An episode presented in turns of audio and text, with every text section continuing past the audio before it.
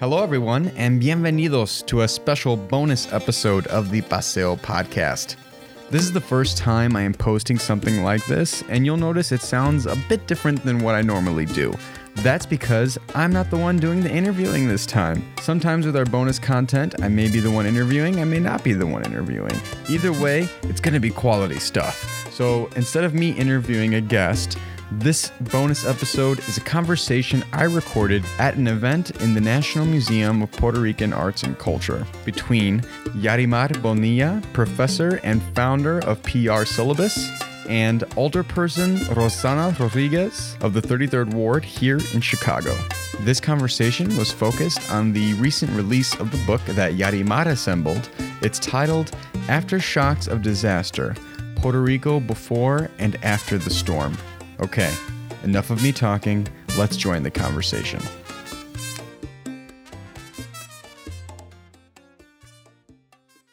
While she was studying at the University of Chicago, on weekends, Yarimar was here doing all kinds of things, including engaging in the most amazing of Puerto Rican acts, which is to sell lottery tickets in a community store that we tried to build for our economic enterprise. And the problem is that the people that buy the tickets are really, who sells the ticket is really important. So Yarimar had to win the hearts and minds of all these Puerto Ricans who would then line up to get the lottery ticket with Yarimar every Friday. And they only wanted Yarimar to sell the Lord lottery ticket. So this is who Yarimar is. Besides being an amazing intellectual, an amazing student and disciple of one of the greatest thinkers, I think, to come out of the Caribbean, Michel Rolph Trouillot, who, by the way,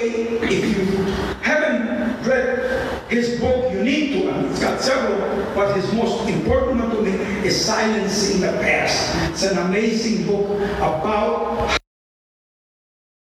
coming up with new ideas and new ways of organizing, and creative ways of organizing a people after such an incredible disaster, not only of Maria, but of the junta that is ruling Puerto Rico. So, for me, I am extremely honored to be able to welcome Yarimar um, here um, to her community and for her to be able to share some ideas with another young, dynamic Puerto Rican woman, Rosana Rodriguez, who is uh, an alderman in the city and won an amazing election by doing some real good uh, grounds, really grounded work in the community. So um, I think this is going to be a really, really wonderful conversation. I want to say that Yarimar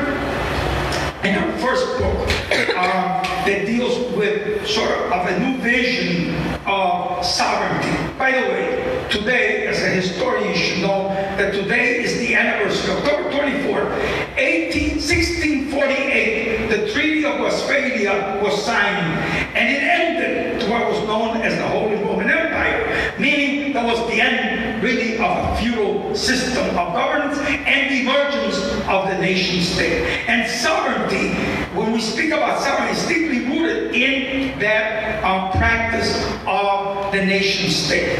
But I would be remiss if I didn't um, cite a very wonderful part of this book um, by, um, by Monica Jimenez.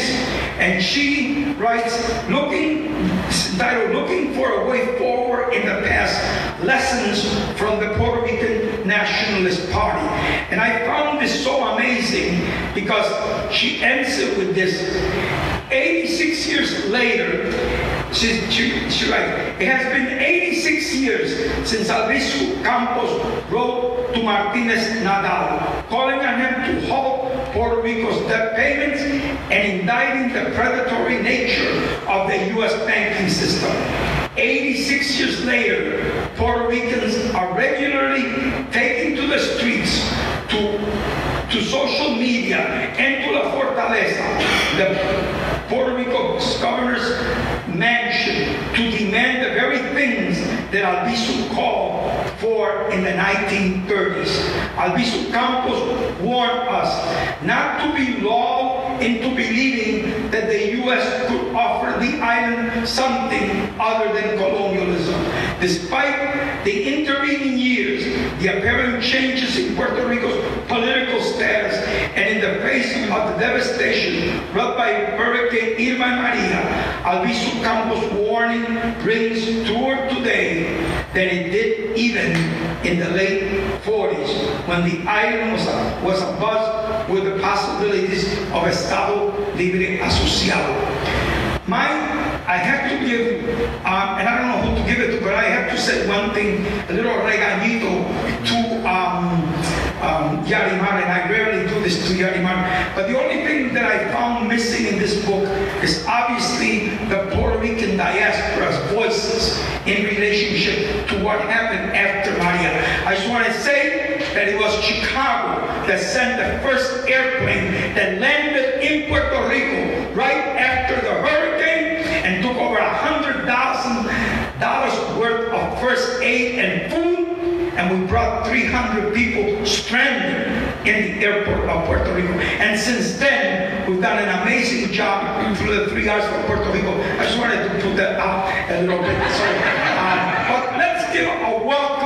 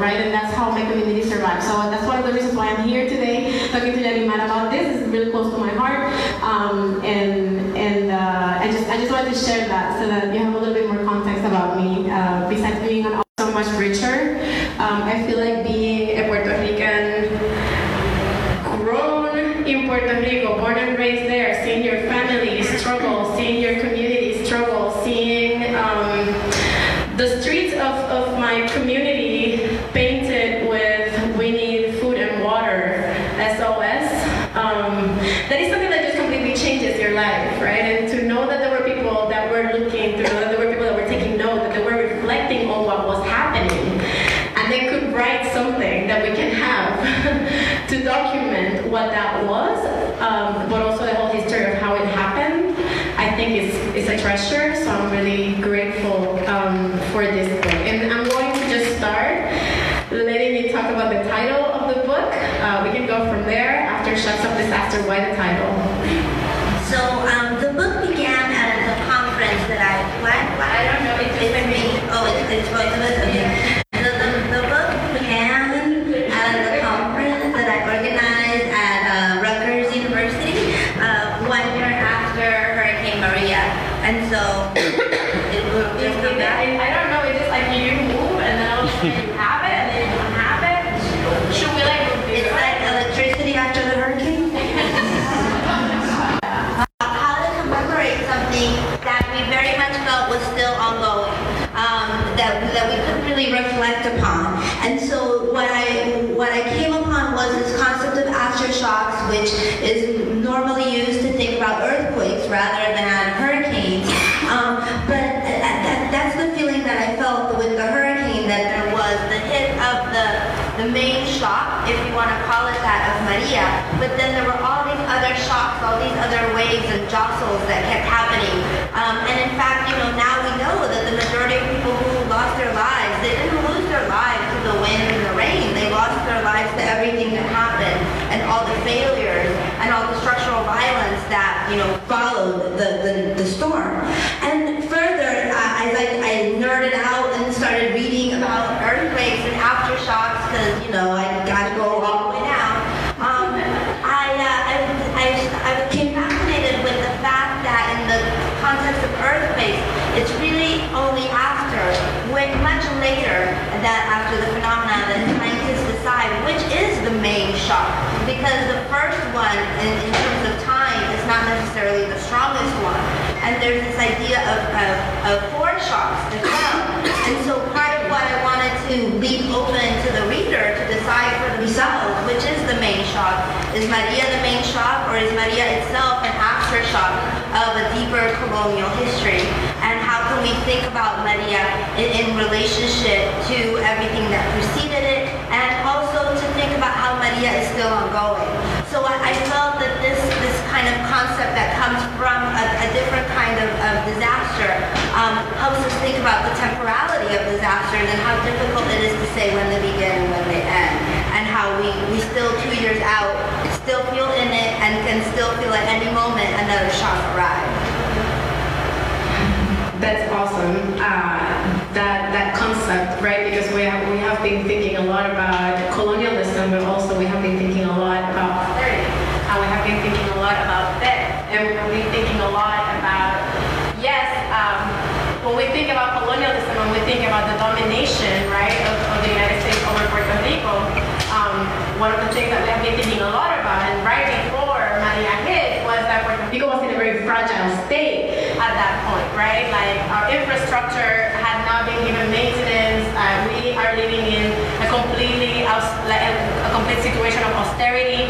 Um, people were already migrating, right? Um, and coming to the U.S. So can you talk a little bit about that that that that shock that then became uh, the emergency of Maria because Puerto Rico was nowhere in, in, in an adequate place to be able to take care or respond to a crisis like Maria was. Yeah, so part of what I think comes in the book and also in, you know, this is an edited collection, there's also a self, you know, self-authored book that I'm working on as well, in trying to think about how the debt crisis in Puerto Rico's colonial history had sort of set the stage for everything that happened during Maria. So you have, um, a, a, first of all, an economy completely oriented towards the outside, um, an agriculture that had been uh, neglected in favor of importing U.S. products, right? And so uh, a, a, population that was made vulnerable and that was made uh, unable to be sustainable and self-sufficient. And so then you have this crisis where uh, you know ports are shut down and, and people don't have access to all these goods that they're dependent on that are imported. At the same time, the budget, that had already imposed uh, austerity measures, although it's important to say that those politics also preceded the board. Um, and you had, so you had neglected infrastructure, uh, you know, uh, antiquated uh, electricity system, a water system that was already, you know, losing, you know, I can't remember the, like 60% of its water. You had already had droughts in Puerto Rico. You had an environmental crisis. Uh, you had coal that was like, you know, floating around in the air. And so uh, I, I, I just wrote a column this week for the Nuevo Dia thinking about the difficulties of life in Puerto Rico and how we, how we have these, these histories of environmental damage, these unexplainable asthma rates that are, you know, disproportionate even in the diaspora among Puerto Ricans. It's some like medical mystery. And so we had all, all this vulnerability, many of it created, none of it being attended to. And then you have, you know, category five hurricane that arrives in the wake of another category five hurricane because it's important to remember that Maria was the second of two back-to-back storms. Um, so all of this set, all of this set the stage for the precarity that was experienced. But the other thing that it also set the stage for was for the kind of forced resilience that was expected of the population because in the face of incredible state retreat, lots of Puerto Ricans already decided that they needed to fend for themselves, that they needed to engage in autogestión and, and to, you know, figure out how to do things for themselves. And so the mentality that there was a bankrupt state that was already incapable of attending to its citizens and the sense that already uh, infrastructure was going to be cut, public services were going to be cut, it made it so that people didn't expect much from the local government. Um, and, and I think that's part of why, you know, there were protests immediately, uh, because in a way the expectations were very low of the local government. Um, and in terms of the federal government, I think, you know, this was immediately after Maria, I, I applied for a grant to study the political consequences of the hurricane, and I feel like it wasn't until this summer that I felt that that was like uh, made any sense because when I first arrived, I wanted to see how the hurricane would shift Puerto Ricans' political attitudes. Um, and what I found in the early days uh, was that people didn't shift their attitudes. So the people who were already pro-independence, they said, you see, this is why we need to be independent, look for FEMA, paper towels, whatever, you know. Uh, the people who are ambivalent and think the best we can do is the ELA were uh, doubled down on their ambivalence, you know, and thought, well, this is bad, but it's the best we can do. And the people who are pro-statehood, oh, thank you, yeah, why am I uh, it just became like a comfort object or something like that. Um, so the people who are pro-statehood um, said, well, you know, if we were a state, this wouldn't have happened. And so in the initial, you know, period after the storm, it didn't seem that it was having like any political impact, but rather that people were reading the events through the political prisms that they already had. Um, but I think it's that it took it took two years, you know, for for you know the kind of uh, the the resilience narrative to kind of turn into something else. And I think that that resilience eventually, yes, yes, no, no, yes, yes. The, the, the light is on, but um, It works in like specific yeah, yeah, yeah. So,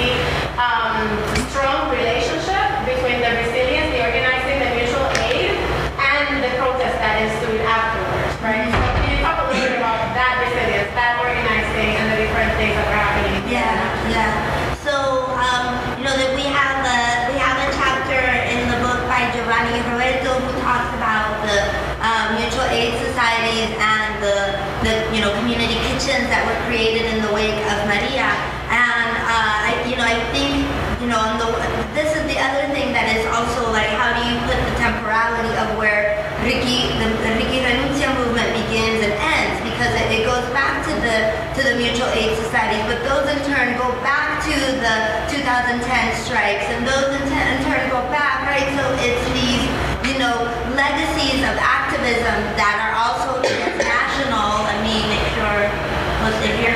Uh, you know, and so how how you know how all of that is you know it, it's it's there uh, and there's times when it appears that nothing is happening and that you know pol- political movements are stalled and then suddenly all these all these networks that have been put into place suddenly become activated.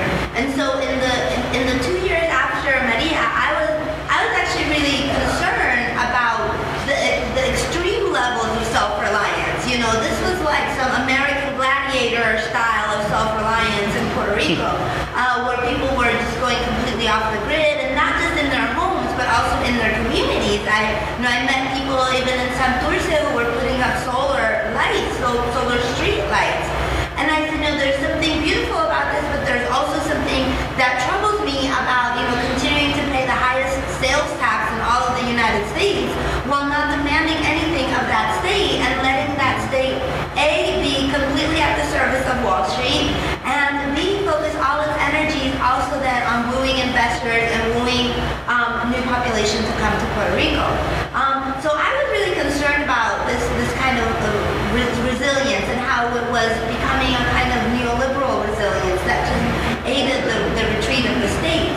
Um, but but at the same time, I saw that for a lot of the people involved in these movements, it was really meaningful to them, and it actually represented a, a decolonial form of resilience and the search for a kind of sovereignty.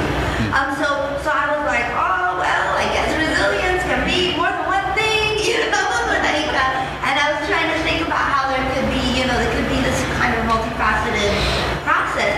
And then uh, when Ricky Renuncia happened, and I started interviewing folks who were participating in the, in the struggle, like folks told me directly, you know, that my, during Maria, we realized we don't need the government, you know, and so I think that that emboldened folks to, to not be afraid to get rid of what was there, because always, you know, el diablo, el diablo conocido is, you know, the devil you know is better than any other devil, right? Yeah, por conocer. And so, and so, because it, actually is, it takes a lot to say, get rid of Ricky, and we don't know who's gonna come next. It could be, it, it could, it could have even been a federally appointed, uh, you know, Easily. yeah, easily, easily. And I, there were like a series of um, uh, editorials in the New York Times and in the Washington Post that said much that, that, that there needed to be more federal control and that this was a way of like, you know, taking care of the colony. So I think it, it, it, we shouldn't reduce the, the, the courage it took to say, you know, out, even though we don't know what's coming next, you know? And so um, I, I think it was that resilience that was, that in many ways the government profited from, which then eventually backfired and um, led to, to the, you know, their own removal from power to do with the, it has to do with trauma, it has to do with the anger. Because um, I feel like after you are forced to bury your dead with your own hands, after you are forced to see the corpses of the people that you love, not being able to be buried because there's not the structures to do that. And then have a governor make fun of your dead. I think I think what that does to you as a people is I mean there's a moment when you just snap, right? So I think that the resilience was a part of it. Like we already did it, right? Like we did the impossible with nothing. We only had each other. And then we went through all of this pain and all of this suffering together. No, you're out. Yeah. We are going to get you out. Um, Yeah. So that I know that there is um, a, a beautiful chapter in the book about trauma and about um, about that kind of mental health care. Um, can you talk a little bit about trauma? Can you talk a little bit about about about that shock? Yeah, yeah. So there's actually a few a few contributions that I think speak to this. First, there's the dialogue I have with Naomi Klein where we talk about, you know, I, I, I tell her, you know, she has this amazing concept of the shock doctrine and how in these moments, you know, of, of crises created in political, economic, environmental, you know, there is, you know, suddenly things can move and, and, and shift and, and, and profiteering has, you know, a chance to really thrive. Um, but I told her that what I felt I was seeing in Puerto Rico was not shock. People were not shocked. They expected the government to not work, right? And so what was in fact there was a level of trauma because you had um, this crisis happening on top of the, the debt crisis that had already created a state of emergency, already created the conditions for disaster capitalism to, to you know, come in. They were already going to privatize uh, the electric company, you know, a lot of, and the, and the governor said as much in these investor conferences that I uh, attended, where he would say, you know, we can now accelerate our processes and put into place what we were already working with. So imagine like having already a, a state of emergency and then you get a double down on that state of emergency. So I think, in, in, so there's that chapter that kind of thinks about that in a kind of abstract and, and, and global way. Um, and then there's the, the whole section on narrating trauma is, is really interesting to me, part, partly because, and, and you know, when I organized the conference at Rutgers that you know resulted in the book, it was really important for me to not have a bunch of egghead academics, but to have activists, writers, artists, and and and we and the, the book begins with a play. We began the whole conference with a play, um, and, and that I wanted to make sure that we were not thinking about this in a cold, detached way, but that we were really um, letting ourselves experience, you know, the- all of this because everyone at that conference was traumatized, you know, and a lot of people who presented their voices were shaking, you know, and and there was this difficulty of narration um, that I think uh, emerges in the text. Some of them are not straightforward narratives. There's um, one of my favorites is Sofia Gallisá's contribution. That's a series of lists that she posted on Facebook or wrote down. The, the, the picture in the beginning is, is the little notebook that she carried and that got all wet. Um, there's a, a, an entry that's like this was meant to be a diary, but it, it never became a diary because she went off to stand in line for, for water, etc. Um, and there's the, the entry by Benjamin Torres Gotay, a journalist in Puerto Rico, who talks about his frustration, or, or I don't know if that's the right word, but um, interviewing survivors immediately after the storm and their inability to feel anger, to, you know, they would just say, I'm okay, it's fine. And this is something that everyone, you know, first of all, estoy bien, you know, which then became like a, a Bad Bunny song and everything, you know, like that was the, the what everyone would say. And it was loaded because it, it could mean estoy bien could just mean I survived, you know, I'm alive. My house is but I'm okay. Or I buried my family, but I'm okay. Um, and there, there was that, and there was also every everyone I would talk to, and, and Benjamin and others that you know were doing research during this time as well. We found that everyone would say, "Oh no, no, yo estoy bien." The ones that are not doing well are the ones in the mountains, or no, no, los de Vieques. They're the ones that are really not well. No, tú sabes lo que están bien mal los de la diáspora, because you know they're suffering, because they're so you know uh, they're removed from all of this and they can't talk to us. So there was this, this you know, this, this kind of uh, inability to really grapple with all this, and a kind of reluctance also to to to be kind of um, to take care of yourself and think about yourself. And so then later in the book there is a, a chapter by a psychologist and, and, and professor Patricia Noboa where she talks about her experiences setting up a clinic in a community that is both a psychological clinic and a legal aid clinic. Because she recognizes that people need and want both. And, and, and, and this goes with my experience too. Like most of the people that I interviewed, I would one of the things I would ask them is if they thought that they were experiencing depression or anxiety and disproportionately, yes. Have you sought out help? Disproportionately, no. Um, so, you know, in, in the midst of everything that is happening, people need to deal with their FEMA documents. They need to get their property titles. They need to do all these things. They don't have time to go to therapy. And without so- power, and without phones, and without, Yeah. you just have to get it done, but you don't have a computer to do any of that. You don't have Exactly. internet, you don't have anything. Exactly. Um, Patricia's, the clinic that she volunteered at, it combined these services, and then she talks. I mean, I since since that's not my field, I, I'm really interested in it, and I to think about how you know how can we listen, you know, like the power of listening, and and and of, but of also pushing back on what people say, you know. So she she writes very powerfully about how people would would say something, and she would say. Is that so? You know, like I'm okay. Is that so? Are you okay? You know, and to just to know how, how, how to like think about working with you know trauma survivors and helping them you know push through the, the, these emotions while at the same time managing all these real material conditions. Um, so I think yeah I think that that that you know the idea of trauma and how it's not just also. Um, the hurricane trauma, but the colonial trauma as well. The, I, I, also really like the the photojournalists who talk about how they want to depict, you know, the, the, the folks that they're that they're interviewing and how they want to show. I mean, not interviewing, but representing, right? And how they want to show not just Maria, but the, a deeper history.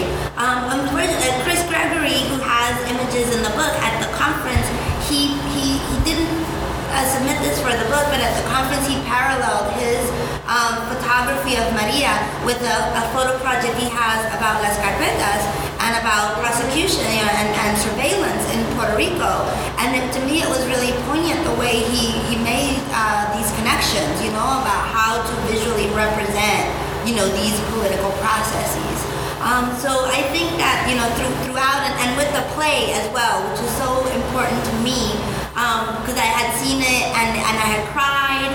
But I also what I really loved about the play was that it was really funny because I felt like so much, so many representations of Puerto Ricans after Maria is like just people in flooded homes, and, you know, and the suffering that was experienced was very real. But you know, at the same time, Puerto Ricans continue being full humans who are also hilarious and trifling and annoying and you know uh, and erotic and and all of it. You know. I think laughter is one of our favorite ways to deal with pain and to deal with anything that is hard for us. We laugh.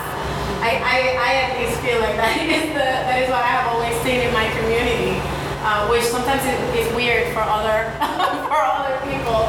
Um, but definitely, I, I I can see how our laughter, our sense of humor, saved a lot of us from despair, right? Approaching everything that was happening with, with that spirit. Um, you were talking about trauma, and I was thinking a lot about community and community building in the face of trauma. Um, in my community, one of the things that I feel like saved a lot of people was the fact that there was a space to come together. And after the hurricane happened, um, the community kitchen was created and people started coming and cooking and then they didn't want to leave because that was their therapy that was Yes. i mean they were doing work that was incredibly valuable they were feeding hundreds of people every day but even when things started becoming like more normal which it was never so and it still Yeah. is not completely normal my community was without power for 11 months there's no power for 11 months. There was no running water for at least six months. Um, so nothing was normal. But even when people just started like going back to their homes, people didn't want to leave the space because they were together. Because there was this togetherness that kept people um, engaged. That kept people with. I mean, you don't have power to go watch TV. All of a sudden, there was community outside. There were things happening outside. People didn't want to be inside because it was hot. Um, so the outside space became that place, right? Um, so in terms of togetherness, I feel like that was that was something that saved a lot of people um, from from themselves, right? Like a lot of people that died in Puerto Rico died because of suicide. And places that had a lot going on that was a lot less so because people felt accompanied, right? So I, I just wanted to make that comment because I, I feel like um, like trauma has been dealt with in so many different ways in, in Puerto Rico. Um, I want to talk about art. You were mentioning the the theater play, but there's poetry in this Yes. book as well, and uh, there's there's a chapter on aesthetics, right? And I wanted you to talk a little bit about art in the face of disaster. Okay, yes, and, and what an appropriate place to do so. um, so in the book we have a play, we have photojournalism, we have uh, visual artists. Oh, oh, uh, one of them, um, ¿cómo se llama? That was here in Chicago. Este, ay mi madre me va a matar. Richard, gracias Richard. Tia- Tiago, es que like his artist name is Tiago, ¿verdad? Este, uh, he talks about his experiences of displacement and, and uh, so mira, Chicago está aquí en el libro, tú dices que no, no. Este, imposible, que no te. And so, and, and, and so este, Richard talks about his feelings, uh, you know, as experiences as an artist from Puerto Rico displaced to the diaspora, and, and the kind of work that that you know led him to do, but also just again the that that same difficulty of narration, you know, that is a kind of dif- difficulty of depicting, you know, and and so what that led him to. Um, Adrian Viajero has this like beautiful piece about um, he's a he's a diaspora artist from New York who went to Puerto Rico to help and, and, and be in solidarity, but also created artwork from you know he recreated his grandmother's house that was blown away by the hurricane, and also created art pieces you know of, of people's belongings that he found. And then we also have two essays from curators um, talking about the, va- the variety of artwork that was being produced. And um, particularly in the, in the case of, of Marianne Ramirez, uh, she talks about, uh, who's the curator of the Museum of Contemporary Art, she talks about art also during the debt crisis. And so she takes that longer view. Um, and um, but the, the other piece by Carlos Rivera Santana is about exactly the, the aesthetics and, and he, he focuses more centrally on art after Maria and how, you know, what, what kind of modes of representation can we utilize to think about catastrophe and, and, and all, all these um, processes. So that's the kind of visual art, and then there's also poetry, which we we were, um, and I have to say, you know, I co-edited this this book with my with my colleague uh, Marisol LeBrón, who has her own book out, and I know she presented it here in Chicago about policing in Puerto Rico.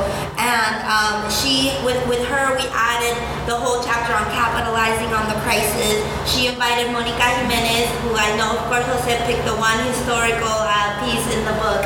Um, and she also um, was in charge of inviting the poets to, to contribute. And we wanted, we didn't want to have the poetry sectioned off, um, but rather sprinkled throughout. Because we wanted to see it as a mode of contributing and thinking about these different themes. Um, so that was something that was really important to us. Um, and so I think, yeah, I think that that's like the, the different ways the arts are, are woven through the text. I feel art was also very healing, um, and it was used as a tool in Puerto Rico after the hurricane. Molly Crabapple came to my Yes. community, and she started going around my community and drawing people and people's faces.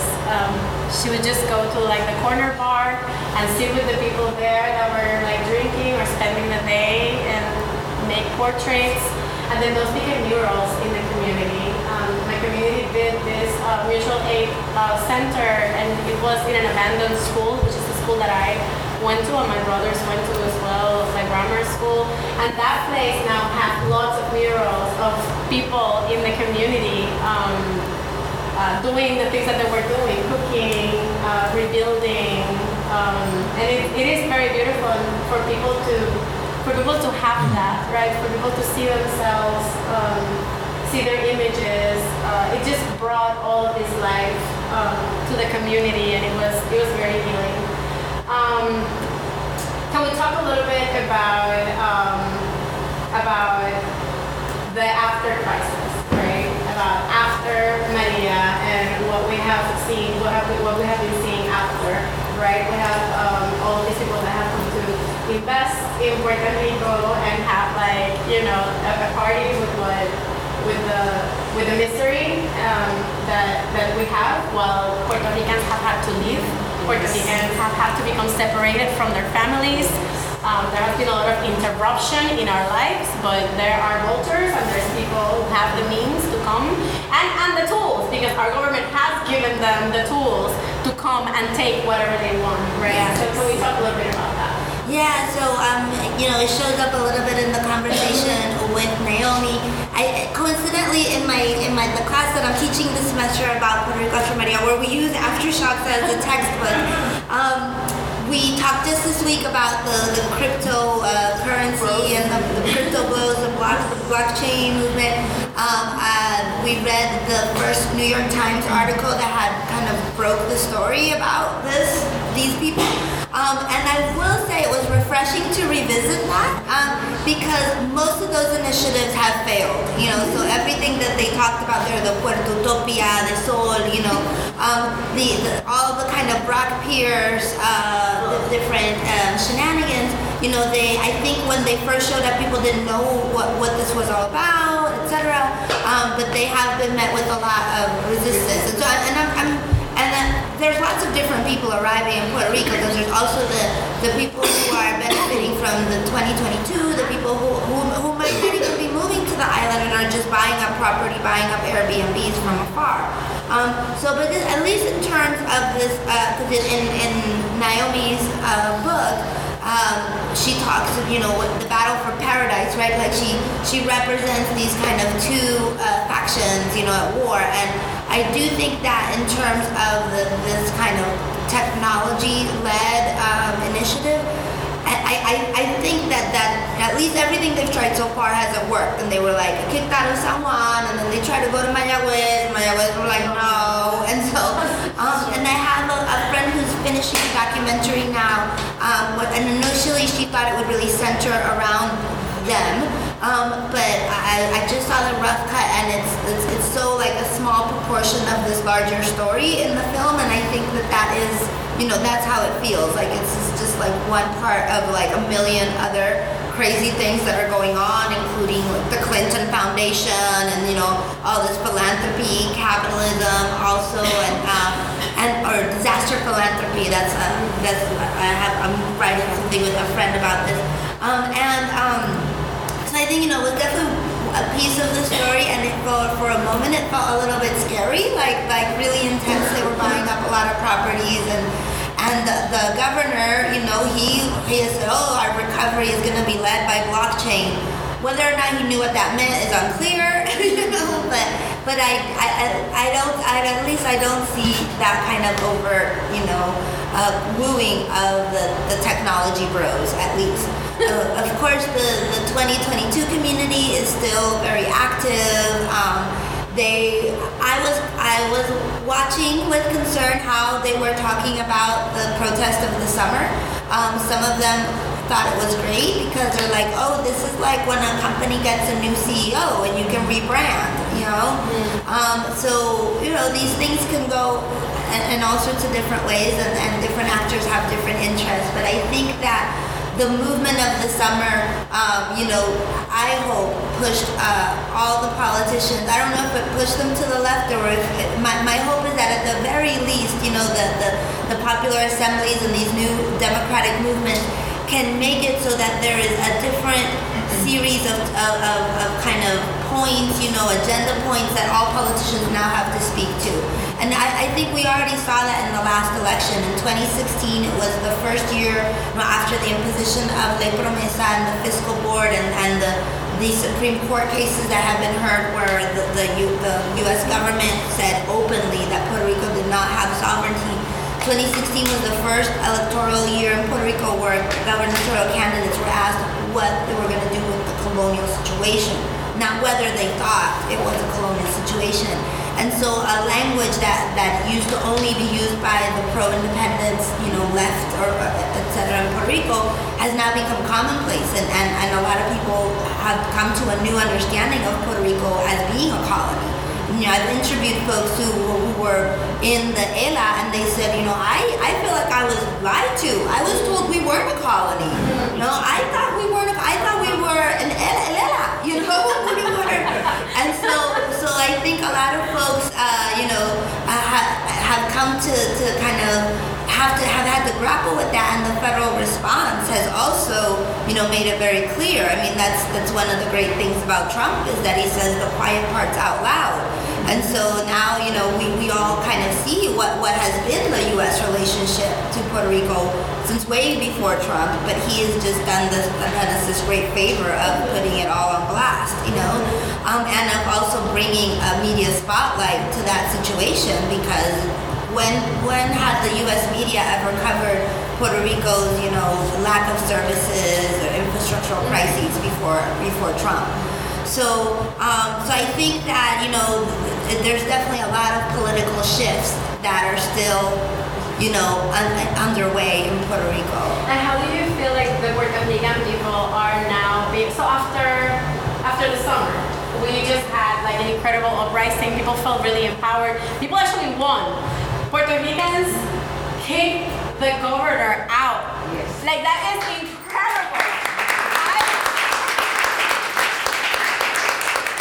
so I went to the University of Puerto Rico. That's where I did my bachelor's degree. I, I feel like I was on strike probably like 70% of the time that I was a student at the University of Puerto Rico, and then I became a teacher and we were on strike a lot as well. So uh, most of my life in Puerto Rico was fight and strike, right? And uh, and I was a part of like incredible fights like La Huelga de la Telefónica against privatization and the fight um, to kick the Navy out of Vieques.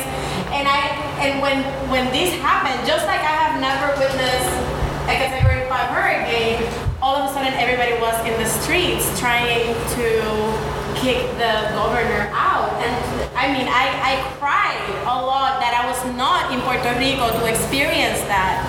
Um, and now we so so the people of Puerto Rico were able to get rid of the governor, and now we have Wanda, whatever. Um, where are we politically right now in terms of a possibility? I mean, it's it, it, it's a time of, of, of, possibility, which is also a time of risk and a time of uncertainty. You know, so I think um, I, I, was recently in Puerto Rico on my on my media tour, and, and uh, you know. Uh, uh, launched the book there and was on the radio and a lot of the local journalists were asking me, so what's going to happen? I'm like, I don't know, you know. Um, but I, and, but what I do know is that I think a lot of Puerto Ricans, you know, since Maria and then intensified after Ricky renuncia, you know, they're they're sick of the political parties, but they also, I think, have come to realize that that's not where politics happens, you know, in Puerto Rico. Like, the, the same old folks have been voted in and out and nothing has changed. And so a lot of the young people that I interviewed, they said, we're, we're not going to be duped like our parents were. You know, like our parents were told they had been decolonized and they were not. Um, our parents were told to vote for these political parties that would bring about the political status that they wanted and they did not, you know. And so we are not going to let, you know, our, our, hopes of, of for decolonization or status um, get co-opted by this political class. Um, I know that uh, at least the journalists who were interviewing me and, and a lot of folks who are, are frustrated that the political parties seem to be carrying on as usual. Um, and, and so they, I, I happened to be there when the Partido Popular was having its convention, and they were like, like, aquí no ha pasado nada, you know? Um, especially since it wasn't their governor, you know, the governor of their party that was toppled. But I, I think maybe the, the pro-Stego folks are in a little bit more of a scramble and a kind of power struggle internally. Um, but I don't I don't see any of the political parties really reacting to the movement, you know, uh, uh, and and I but, but, but I think it's comical, like it's like they haven't gotten the message that everyone else has. And you know, uh, there was this uh, political slogan that was already before Maria used a lot of of Of se acabaron las promesas, you know, which I was always really fascinated by because I had no idea what it meant, who it was speaking to, what, you know, it was like just such a beautifully ambiguous uh, slogan. Um, and who, because it also is unclear, are you saying this to, to, to the gov to the person you're protesting or the institutions you're protesting this? Or are you saying this to Puerto Ricans, right? And it was a play on the Promesa Law all of this stuff. But so more and more, I think that that phrase speaks to a, an, an awakening that the, the the promise that we had been decolonized is no, you know, we weren't decolonized. Um, the promise that the ELA was going to guarantee political, uh, I mean, uh, economic mobility and, and progress and modernity, that's over. But also, the, I think the statehood party has to realize that the promise of statehood, in, in many ways, also seemed to be over during this Trump moment, right? Where, where again, like all the quiet parts were said out loud because I mean, it's not really that Trump is, on his own is squelching, you know, the dream of statehood, right? But um, so I think that all those previous political formulas are over, but there's not a clear sense of what's going to come next, you know. But again, that's it's a, it's a very it's, it's a moment that requires you to be courageous and bold and to say, well I don't know what's gonna come next, but I'm not gonna stick with the devil I know, right? And so, I mean, there, that that courage was expressed this summer. Um, so I'm going to stay purposefully hopeful, analytically hopeful, and and think that uh, you know, and, and, and I'm so I love this this uh, paragraph that Jose picked out of the book, I didn't remember that. It feels like it was written after Ricky Renuncia, and it was written way before. Um, so, so I mean, a, a, lot of people think that that Ricky Renuncia came out of nowhere. No one could have predicted it, and yet, look, there's this, there's this chapter, there's this paragraph right there. You know. So thank you. Hadn't, I hadn't thought about that paragraph. So. So it feels like after so after the hurricane and then after the revolts of the summer, then um, the Asamblea Ciudadana started happening, and then people started sort of trying to get together and figure out what are the demands that we need to put forward. And now there is Victoria Ciudadana, which is sort of an effort to do some sort of electoral initiative with people from the ground. They're trying to recruit women in the communities to run, and, and a lot, like they're trying to focus a lot on people who were responding after the hurricane. We had a lot of that. And women were the people who came out to feed everyone. Women were the people that went out to rebuild. Women were the ones that came out to organize. Um, and uh, so right now there is a little bit of that, but it's still not it's still very like early That they're trying to do some of that work to run in the next election, but it's like it's starting. Um, it, it feels to me like this book is gonna need like a second part. we need like a like a, a, a part two Aftershocks of Disaster, but I wanted to. I well, that's gonna be my self-author book. Will be like oh. the next the next uh, yeah contribution. Can you um this this book is just full of, of beautiful things, but I imagine that you have like some parts that are more near to your heart that because is like all my children but um but I would like actually, for you to share. Well, let me let me actually just point to a few that we haven't talked about so far. I'm not gonna claim favorites. you know, although I will say I love the lists. Maybe that might be my favorite. Yeah. But um, there's a chapter on the on radio after Maria that I think is really important because it, and, it, and it brushes upon this is of the three things that I think are missing. The second one is the problem of gender violence, um, and so and, and we do we are going to address that in the Spanish version. Um, but in the chapter on radio, um, uh, Sandra Rodriguez Cotto talks about you know in this moment where there was no internet, no TV, no cell phone, no electricity, but people had battery operated radios and solar powered radios and, and the radio was essential in providing a lifeline for a lot of people that were uh, really on their own. We have a chapter on the death toll, of course, and on the uh, on the role of, of local journalists in uncovering that, you know, and pushing back against the idea that there were 16.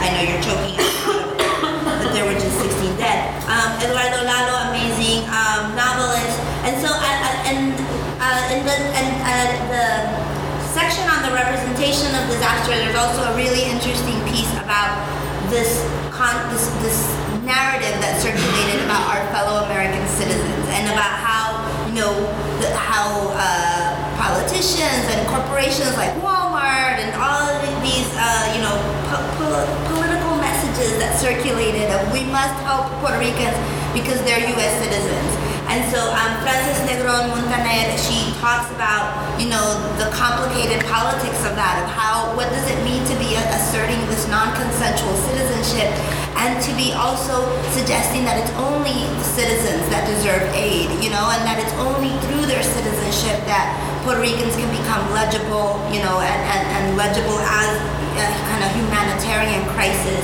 um, to to a U.S. public. So I that's that's definitely a You know, favorite that, chapter. that feels, that part feels, um, it's, it's interesting to me that when, so that when the hurricane happened, which is something that you mentioned before, in terms of when people started talking about statehood versus independence versus ELA, the narrative when we were growing up of if we're independent, we're gonna die, we're gonna starve to death, right? Like that's what's gonna happen. And then the hurricane happened, and then people actually died. And some people died because they didn't have clean water to drink, which was something basic, right? But in Puerto Rico, there was always the narrative that we were different from Latin America, from those countries, right? That we're like those Caribbean countries and those Latin American countries, we're not like that we we're part of the United States, right? But the hurricane and the devastation that happened afterwards placed us in a reality that it was foreign for a lot of people, right? So, so, so what you're bringing up right now, that idea is just so relevant to that thought of, so who are we at the end of the day? Yeah. We are, we are called fellow Americans by, by some people, and uh, and included because we have citizenship, and at the same time, we're less than always. We are not equals. We are not partners. We are something else, right? Yeah, yeah. So, well, in, in, in the other book I'm writing, like, I talk about how her, what her, all that Hurricane Maria revealed. Um, and so, uh, to, to a, a U.S. public, it revealed our citizenship and our territorial status. Um, to Puerto Ricans, it revealed that we were a colony. To some, some, many already knew it and had spent their whole lives, uh, you know, decrying it and struggling against it um, and they, they couldn't feel validated, you know. Um, and to some, it, it revealed the great poverty in Puerto Rico. That was something that was also talked about a lot. That people were like, oh, behind the tr- those trees, there's a slum. Who knew? You know. Yeah. Of course, the people who lived there knew quite well, right? Lot of people have been talking about is how both the hurricane and the economic crisis revealed that we are Caribbean, you know, that, that we are in this pathway of hurricanes, that we also experience the things that we thought only other those other islands experience, like uh, water rationing or power outages or long lines and all these things. Um, so I think that there's ways in which, you know, my, in a person that Naomi quotes in her book and, and her film, you know, said, Maria fue una gran maestra. You know, Maria taught us a lot of things, and, and, and we're still learning, learning from her. Yeah. Yep. No, we will continue.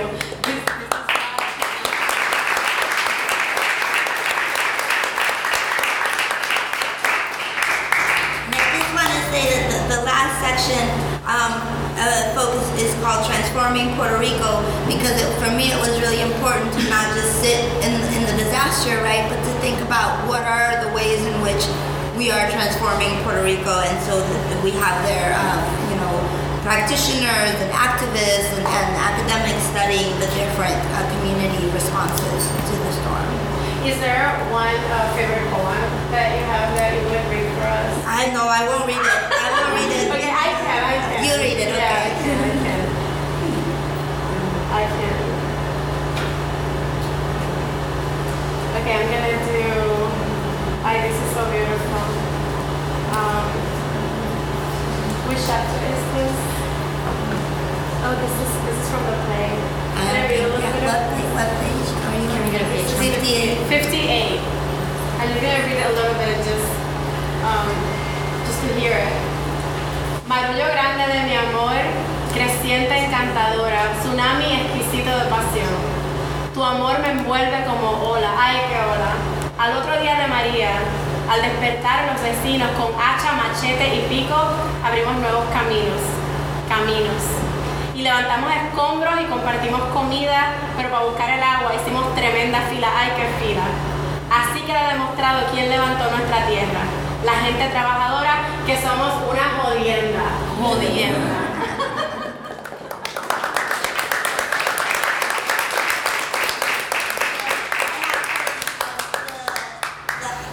Playwrights, the, the, teatreros who created um, this play. You know, this play was performed in every municipality in Puerto Rico and in, and in, in several parts of the diaspora.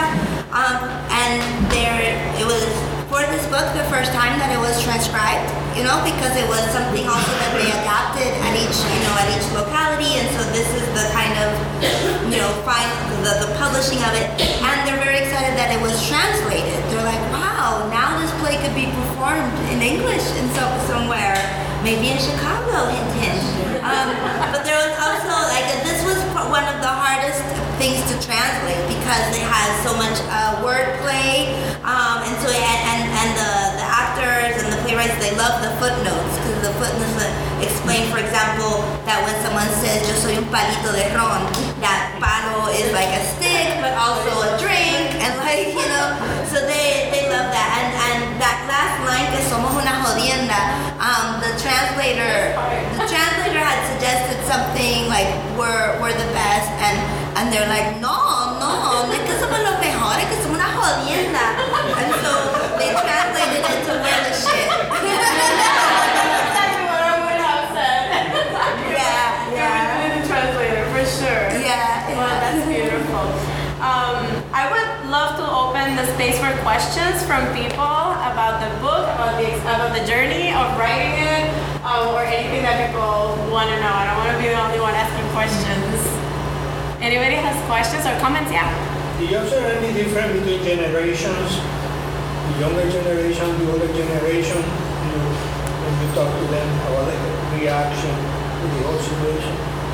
To to Maria or to or to the summer movement No. or to the whole Maria. shebang. After Yes, Maria. how After Maria. Yeah, um, I think that uh, you know I, I feel like the, the the the the people that I find most interesting to talk to right now are the young people and then the old people. Um, and so I think a lot like my grandparent, my grandmother, and people of that generation. Many of them were like, well, you know, we we grew up without constant electricity and whatever. That's you true. know. And so I feel like they were able to adapt in a particular way. And then um, I think, you know, young people have become so galvanized in Puerto Rico. I am just in awe of them. I, I think that my generation, for my generation, the promises were over.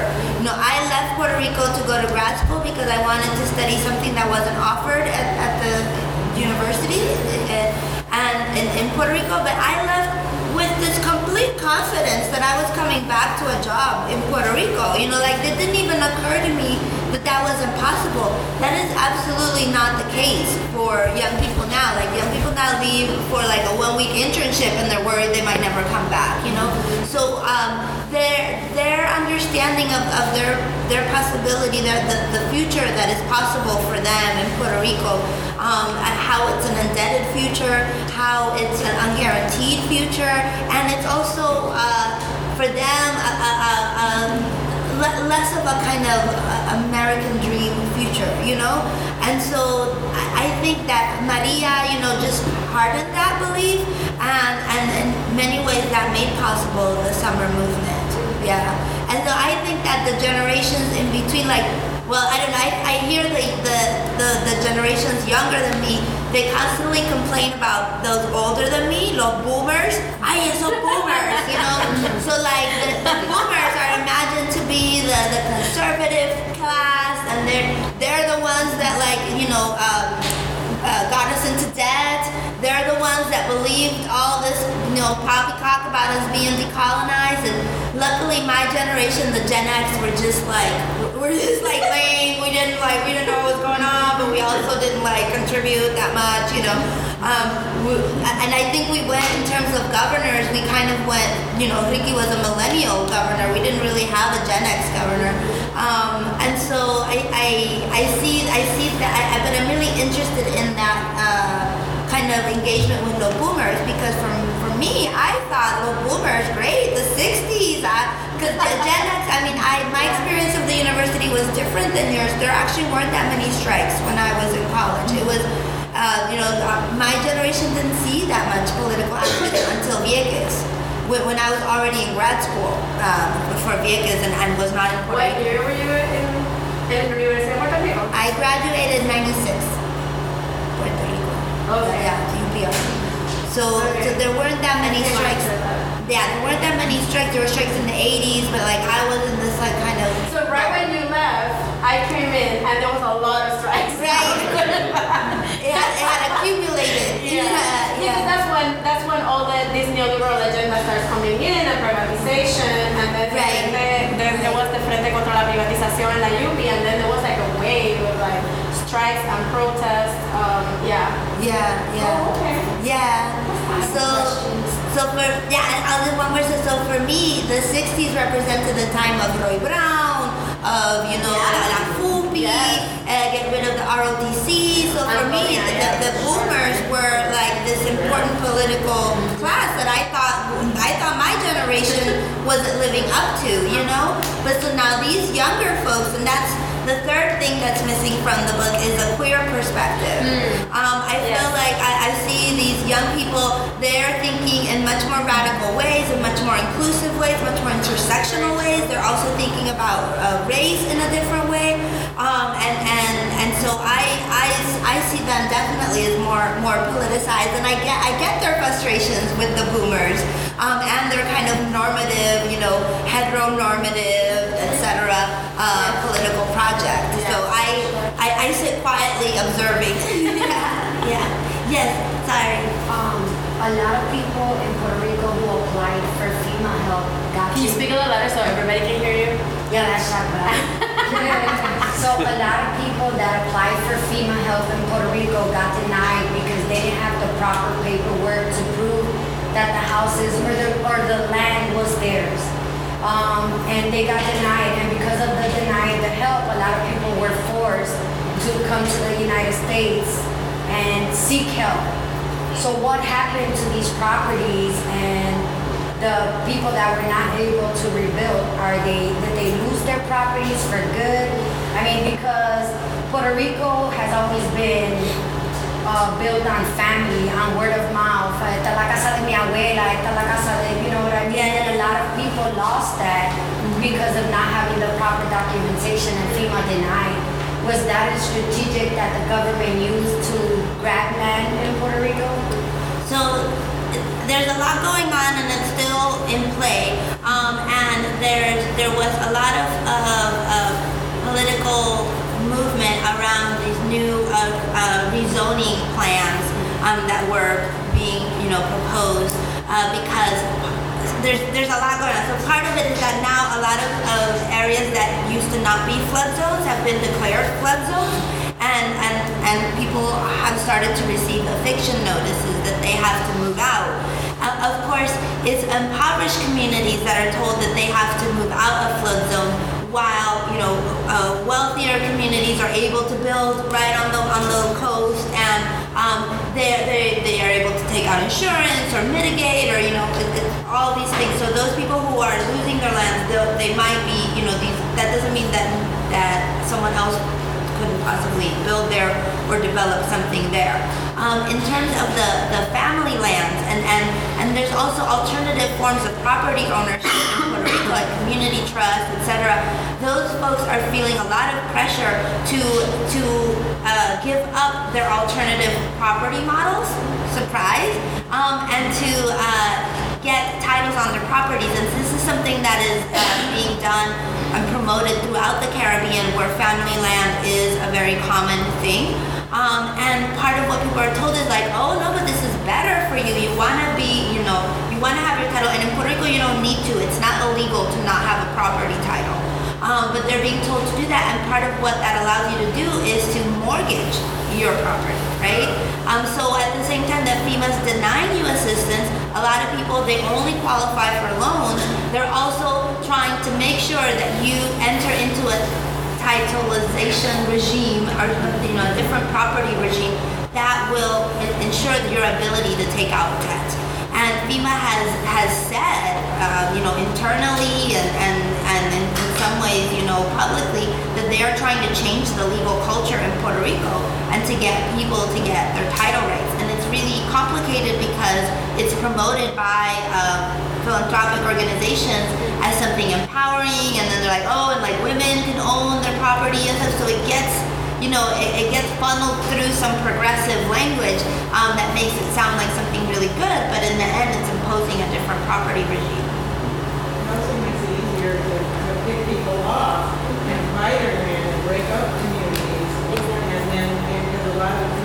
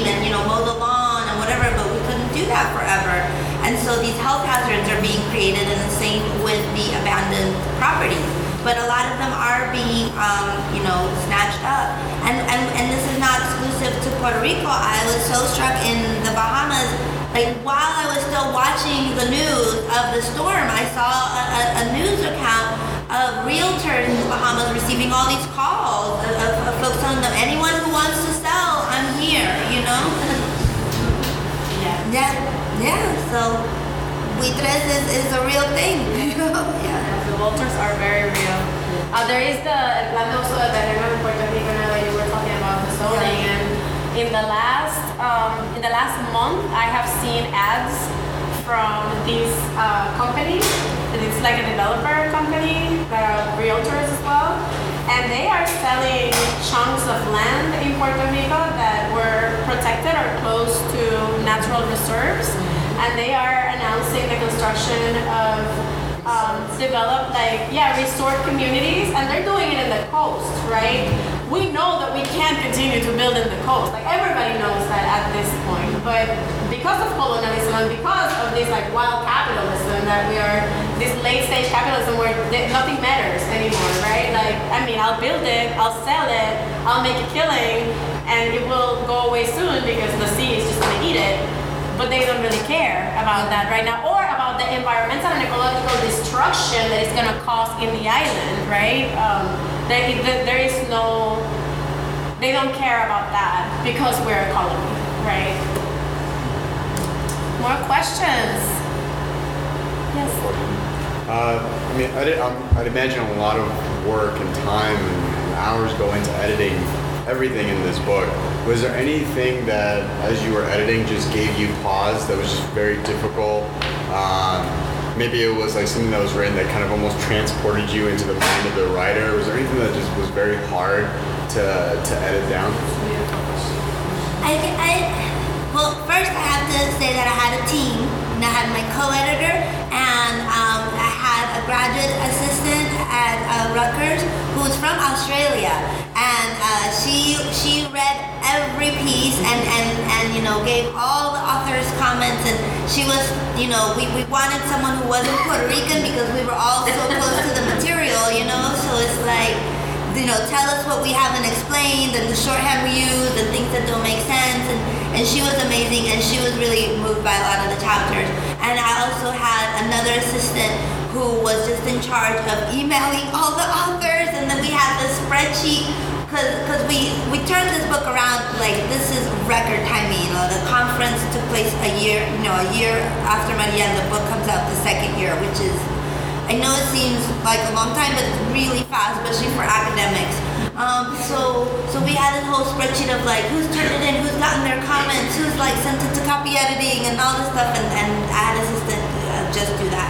Um, in terms of the editing, I mean, I think I think maybe Patricia's um, chapter um, I love. I just not that it was hard, but that I just love reading it. Um, it, it and she.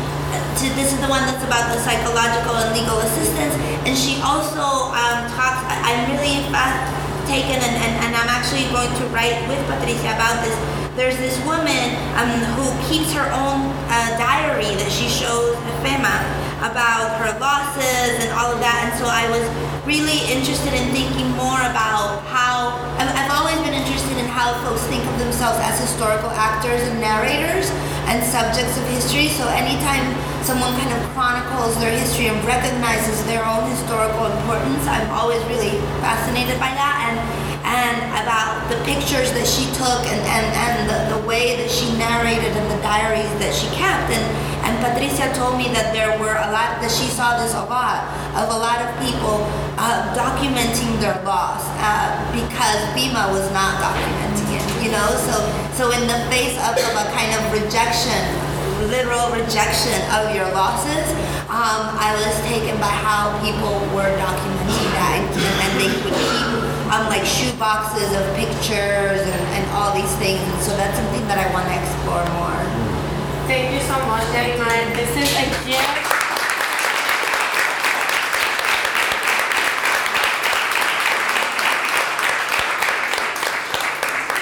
all of us, uh, this is a gift to, to everybody, actually, but particularly to us um, of Puerto Rican descent.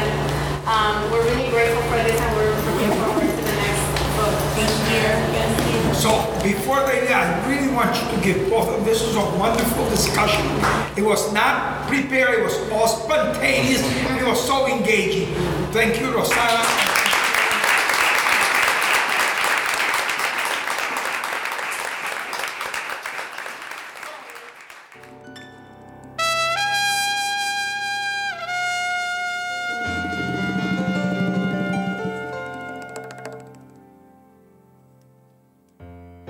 If you want to connect with the podcast, follow us at Paseo Podcast on Facebook and Twitter.